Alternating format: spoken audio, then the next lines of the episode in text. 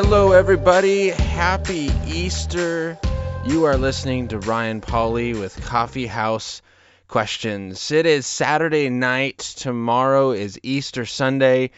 And so I wanted to sit down and talk with you guys about the resurrection, right? The the big event, I think one of the greatest events in all of history, at least one that has probably the biggest significance in all of history, the resurrection of Jesus Christ. And so, with so many people coming together and celebrating, there's been just a lot of information published on this in the last few days, and I think rightfully so. There's a lot to say about it. There's a lot of um, opposition to it, and and so this is the time where we can really highlight uh, who Jesus was, what he came to do, and and what the resurrection means for us. And so I, I was planning on on recording this podcast on Friday. I, I posted uh, a blog series on Thursday, I believe. And so if you haven't seen that, I encourage you to go to coffeehousequestions.com and check that out. Uh, it's the blog series that I posted about a year ago. Uh, seven parts on the resurrection of Jesus. And so just covering a wide range of evidences for the resurrection as well as responding to the naturalistic explanations. And so I posted that on Thursday, and I was planning to record this on Friday.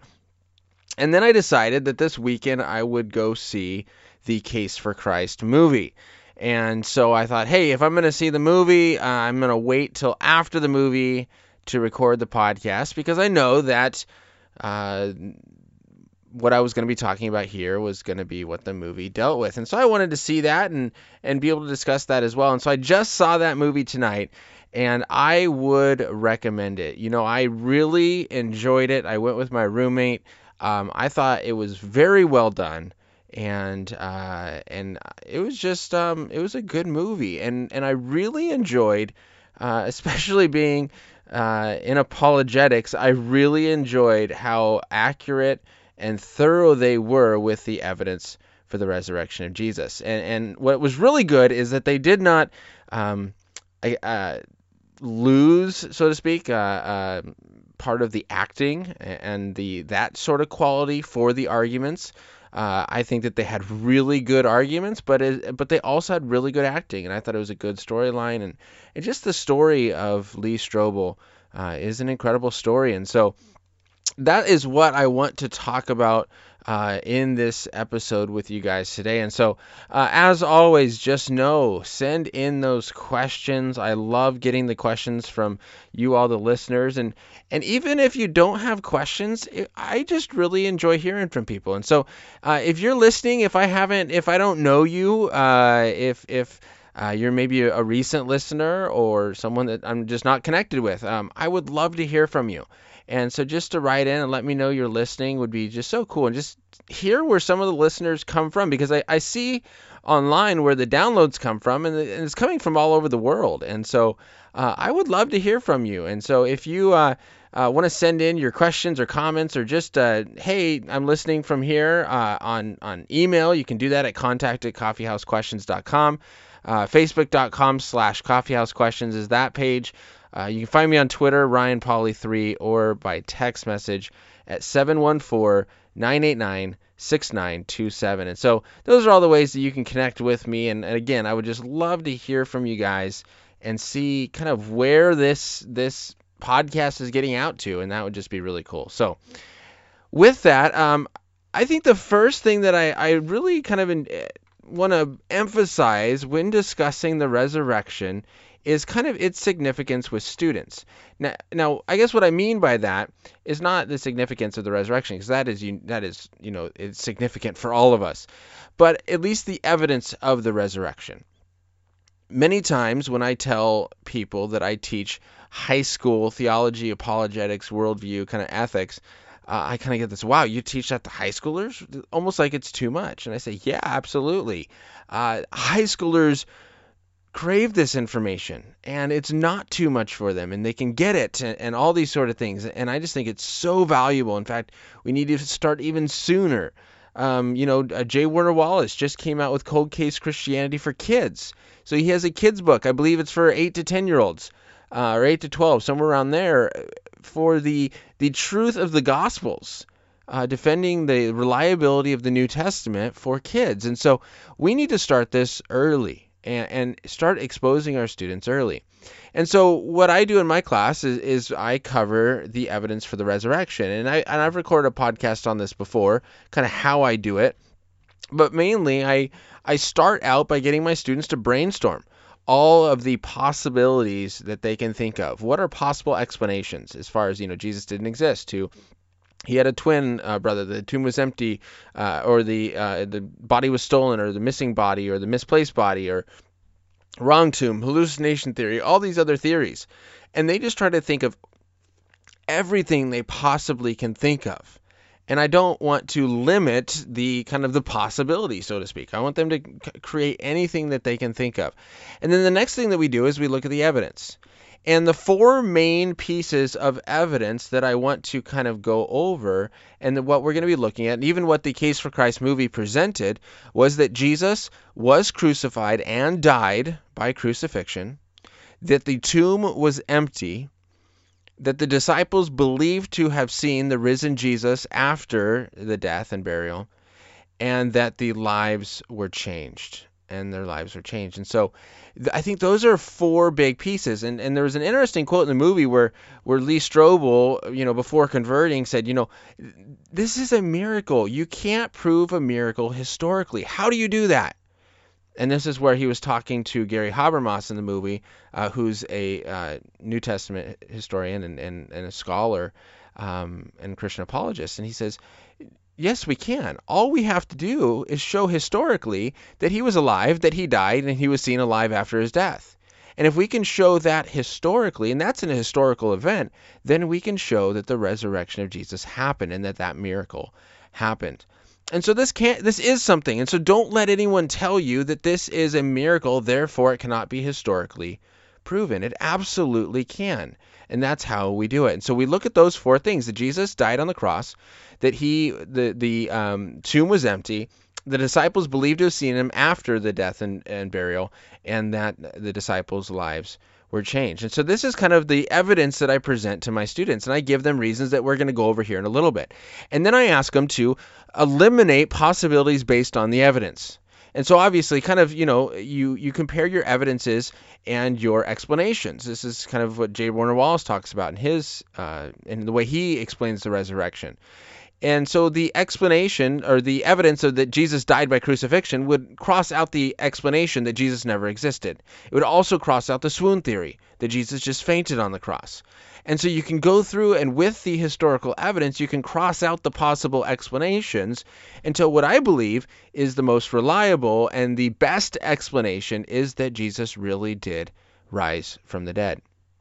And the only kind of counter argument to this I believe is the fact that it's a miracle and that the supernatural has to exist and God has to exist. But if God exists, then he can raise someone from the dead. That is simple. If God can create everything from nothing, then bringing someone back to life is easy. And so that's kind of how we do this in my class. And so I did that with my students, and I've done that with students, and, and I've then asked students to respond and to kind of write a short summary of, of wh- what they thought and how they um, how they liked this approach. And so I want to read just a couple uh, to you. And all these quotes that I'm going to be reading are posted at Coffeehouse Questions. Um, but I just want to read just a couple to you.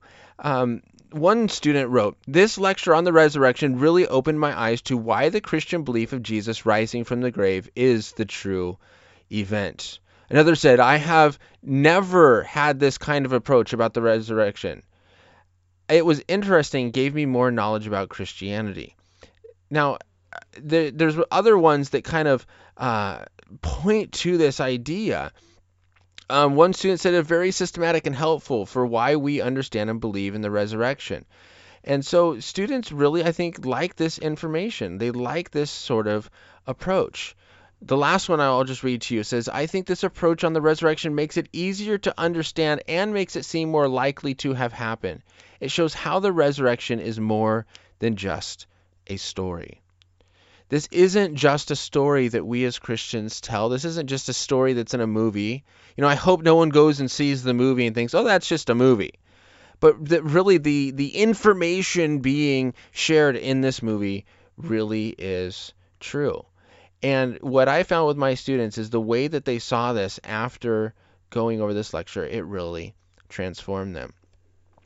And so this evidence is huge. And so I think just having a basic understanding of this evidence uh, is, is can be transformative, especially if we get into conversations with people, like I did one time on an airplane.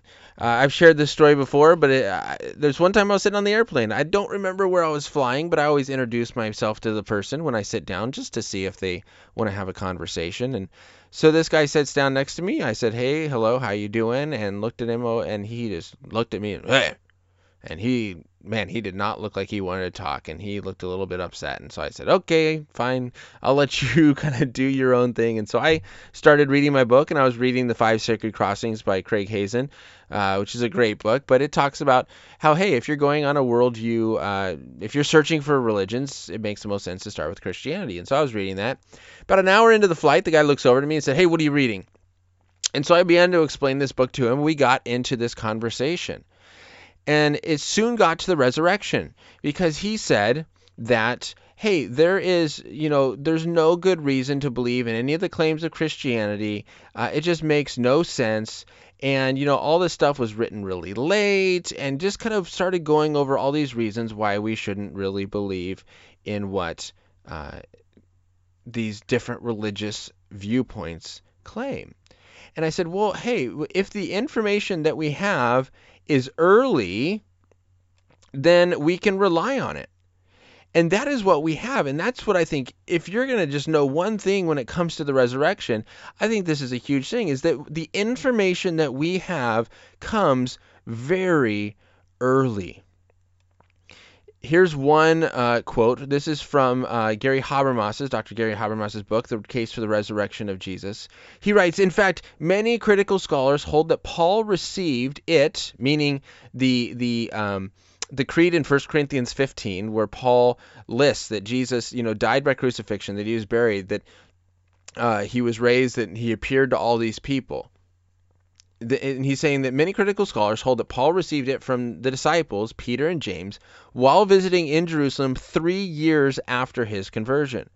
If so, Paul learned it within five years of Jesus' crucifixion from the disciples themselves. And so here we see is that in 1 Corinthians 15, this creed was taken or was received within five years of the crucifixion. Now, this isn't just coming from a Christian scholar the atheist historian Gerd Lüdemann, and this was also mentioned in the movie, he admits that first the creed in 1 Corinthians 15, and, and here's what Gerd Lüdemann says: We can assume that all the elements in the tradition are to be dated from the first two years after the crucifixion of Jesus. It is also likely for 1 Corinthians 15, 6, 8 to 7, since the conversion of Paul lies at the chronological end of the appearances cited in its probably and is probably to be thought of as not later than three years after the death of Jesus. And that's where that quote ends.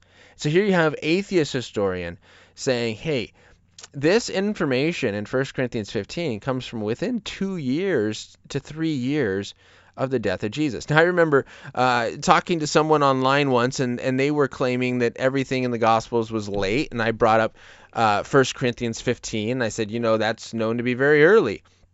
And they said, well, I don't know about that. And I said, well, Gerd Lüdemann, he puts it at two to three years after the event itself. And this person said, well, you know, I I don't know about Gerd Lüdemann, but you know, I would suggest looking up Bart Ehrman. Now, Bart Ehrman, again, is a very skeptical New Testament historian. Uh, and he also puts it extremely early. In fact, here's one quote from him. He says, Historians, of course, have no difficulty whatsoever speaking about the belief in Jesus' resurrection, since this is a matter of public record. For it is a historical fact that some of Jesus' followers came to believe that he had been raised from the dead soon after his execution. We know some of these believers by name. One of them, the Apostle Paul, claims quite plainly to have seen Jesus alive after his death. And so here we have even Gerd Lub, uh, sorry, even Bart Ehrman saying, you know, we this is a historical fact that came from very early and puts it, I believe, within five years of the event itself. And so here we have a very early source. And so that's one thing I brought up with this guy. I said, you know, this information that we have on the burial, the death, and the resurrection of Jesus uh, and the appearances, it comes from within five years of the event itself. And so that is something that you can't just make up. And that's when he started saying, well, there's lots of other possible explanations. I said, okay, what are they? You know, we don't need to be afraid of these. He said, well, the disciples could have stolen the body. Yeah, they could have. Absolutely. But is there any reason to believe that they did? And now, and we're, we're going to kind of get to some of these. The next thing he said, well, the Romans could have shipped the body. And so he starts going through some of these explanations. And so that, and so that's what we're going to be looking at. And that's, and so we first have to start with the, kind of these four details. So Jesus dying by crucifixion. This is multiply attested. Many different sources. We have non-Christian and Christian sources talking about the the the crucifixion of Jesus. Even John Dominic Crossan, a, a skeptic, he writes, you know, I take it absolutely for granted that Jesus was crucified under Pontius Pilate. And so we have the, these confirming evidences. It's multiply attested. Uh, as I just said, these reports come very early. Um, and and there is embarrassing testimony involved with the women discovering the tomb um, and the low probability of someone ever surviving a crucifixion. And so all of these things put together gives us very good reason to believe that Jesus really was crucified and died on the cross. And in fact, even again, uh, atheist New Testament scholar Gerd Lüdemann, he says um, the fact of Jesus' death as the consequence of crucifixion is indisputable. And so again, you know, having atheist scholars saying these sort of things, they're not just going to lie about that stuff. This isn't just biased. Um, one interesting thing on the death of Jesus on the cross that came up in the movie is that uh, he said, well, maybe Jesus didn't actually die. You know, maybe he, he came off the cross and he was healed. And and this is something that is is taught by some uh, sects of Islam. That, that it was the swoon theory that Jesus only fainted on the cross because you know the Roman soldiers they weren't doctors. They didn't know that Jesus was dead or not, and maybe they made a mistake. And and what was funny in the, the movie is that Lee Strobel was talking to this doctor, and he said, "You know, doctor, you just believe Jesus died on the cross because you're biased. You know, and all these all these um, scholars that I'm talking to are biased because they're all Christians, so of course they believe the things they do." And so the doctor in the movie said, "Well." Let me give you one source that's not biased. He goes, "What do you think about the Journal of American Medical Association?" And in the movie, Lee Strobel says, "Well, yeah, that's a very respectable journal. And he says, okay, well, look at this. And, and they quoted this uh, in the movie, and it's I have also here uh, in my blog post that I did a while back, uh, because this is an important quote. And here, the Journal of American Medical Association uh, did a study on Jesus' crucifixion and said clearly the weight of historical and medical evidence indicates that Jesus was dead before the wound to his side was inflicted, and supports the traditional view that the spear thrust between the ribs probably perforated not only the right lung but also the pericardium and the heart and thereby ensured his death. Accordingly, interpretations based on the assumption that Jesus did not die on the cross appear to be at odds with modern medical knowledge. And so here anything that we want to present that says Jesus didn't really die goes against modern medical knowledge. And so I think that there's again very good reason to believe that Jesus died. We also have the burial account.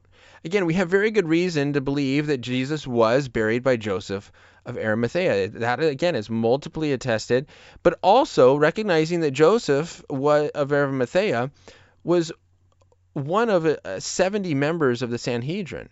And so if the disciples are going to make up someone to bury Joseph, to say that he's part of the Sanhedrin, if that person doesn't even exist, that's going to be very easy to find out. Now, if Joseph of Arimathea does exist and he is part of the Sanhedrin, then you could just go up to him and say, "Hey, did you bury Joseph? Did you bury Jesus? And if so, where is he? Where did you put him?" And so to create this, uh, it doesn't seem like this is something that they would just make up, that they would lie about. And so this leads, uh, this gives credibility to this.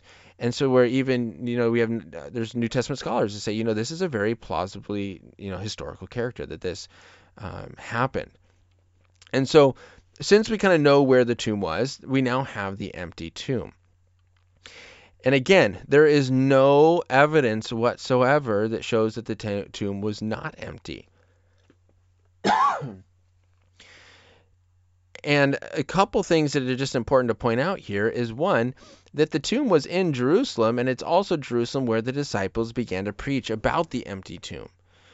Right? And so the disciples, 40 days later, are going to go around saying, Hey, the tomb is empty, Jesus is alive. All they had to do is just walk down to the tomb and show the body. We, we knew where it was. It was buried by Joseph of Arimathea. And so this would have been very easy to discredit the disciples. And so if they wanted to get away with a lie, then they would have to go to a town far away where no one knew where Jesus was really buried, and then they might succeed in convincing everyone that the tomb was empty. But to do it in that same town would be have been very difficult had the tomb not been empty. Now, I do think it's also interesting that, you know, Matthew in his gospel, he kind of gives tells us that even the enemies admitted the tomb being empty because the the religious leaders told the soldiers to go out and lie and say, "Hey, his disciples came at night and took the body while we were asleep." Now, again, just like a student and, and their homework. A student doesn't lie to the teacher. I've never had a student lie to me and, and give me an excuse for why their homework wasn't done when it was done. When it's done, they just turn it in.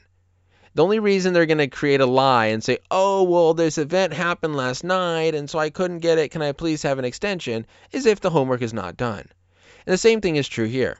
That if Jesus' body was in the tomb, there's no reason to lie about it. The only reason you want to create a lie saying the disciples stole the body is if the tomb is empty.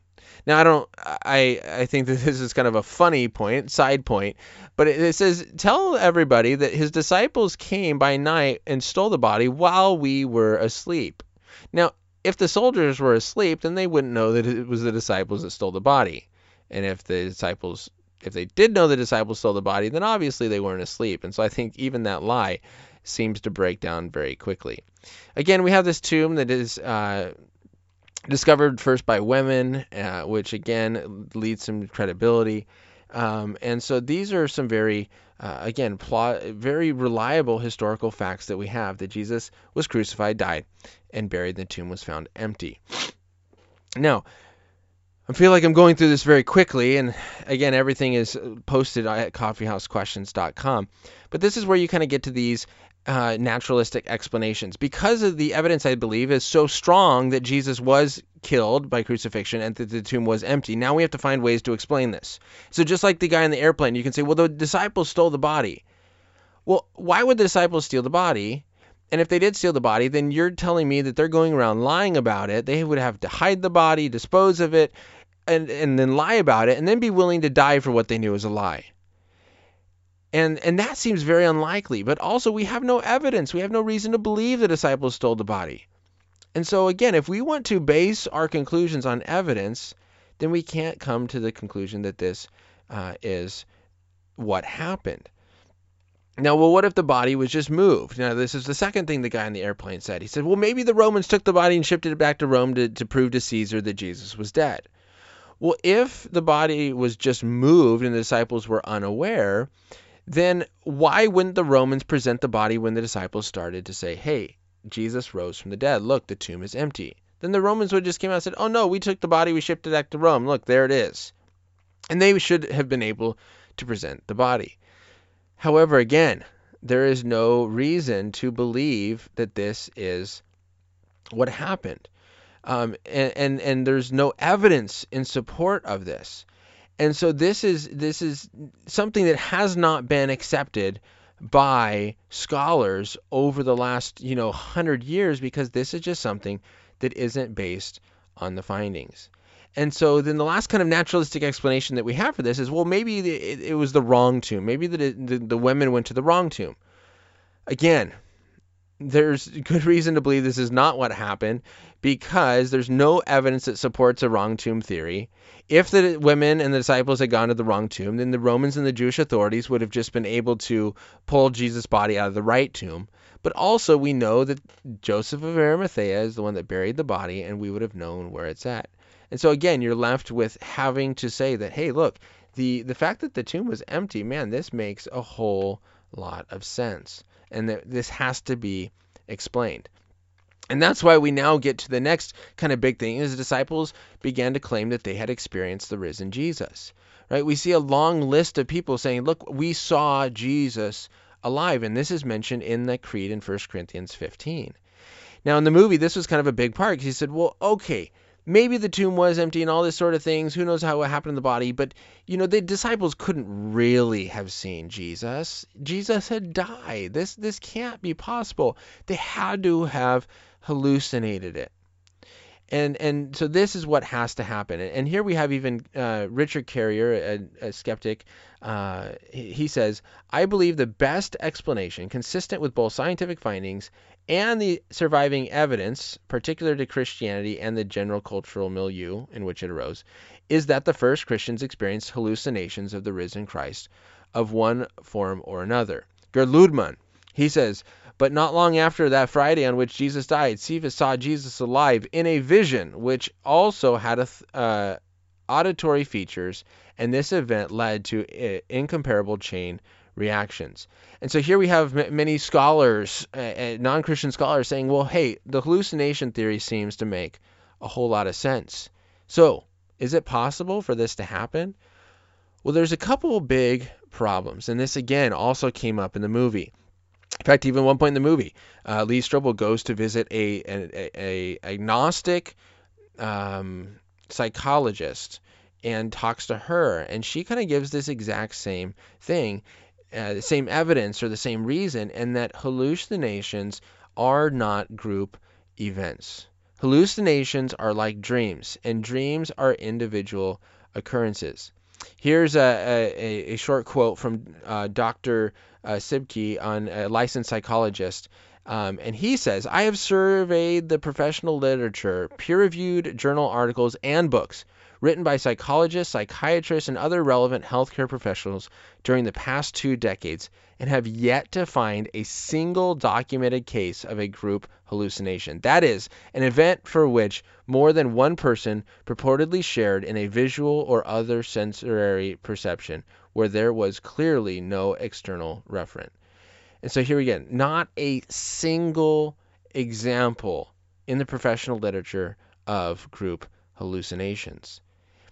And so this seems to be a big problem. And so when we see things in 1 Corinthians 15:6 that Jesus appeared to over 500 people at the same time, these were uh, not just Christians too, right? There were groups. Uh, this is different settings. These are different times, different environments. Some were outside, some were inside. They were followers of Jesus, but also non-followers of Jesus. Right? We have one of the appearances is Paul on the road to Damascus when he was Saul, one of the enemies of the church.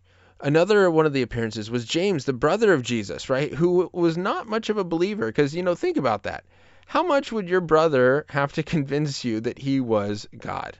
What would he have to do? Right? And so, James, growing up with Jesus, I can see as being very skeptical of the claims of his brother. And so, but another one of those things is when Jesus finally appeared to James, there was a big transformation. And so that is a huge uh, impact on, this. And so it's not just the followers of Jesus that saw him, uh, but there was uh, many different people in different settings, over 500 at one time, that again can best be explained by the fact that Jesus really did rise from the dead. And so that leaves us kind of with the last big piece is that the disciples suffered for their testimony and some of them were killed. We have examples uh, and and and knowledge of certain disciples that went through excruciating deaths for their belief in the resurrection. And so with this information, the fact that Jesus died by crucifixion, the tomb was empty, they believed to have seen him after the death, and that their lives were transformed, it's good reason to believe that Jesus Christ rose from the dead. And therefore, we have something great to celebrate tomorrow on Easter Sunday. Have a great rest of your week, everybody. You've been listening to Coffee House Questions with Ryan Pauly. Won't hesitate to follow your love will guide my way.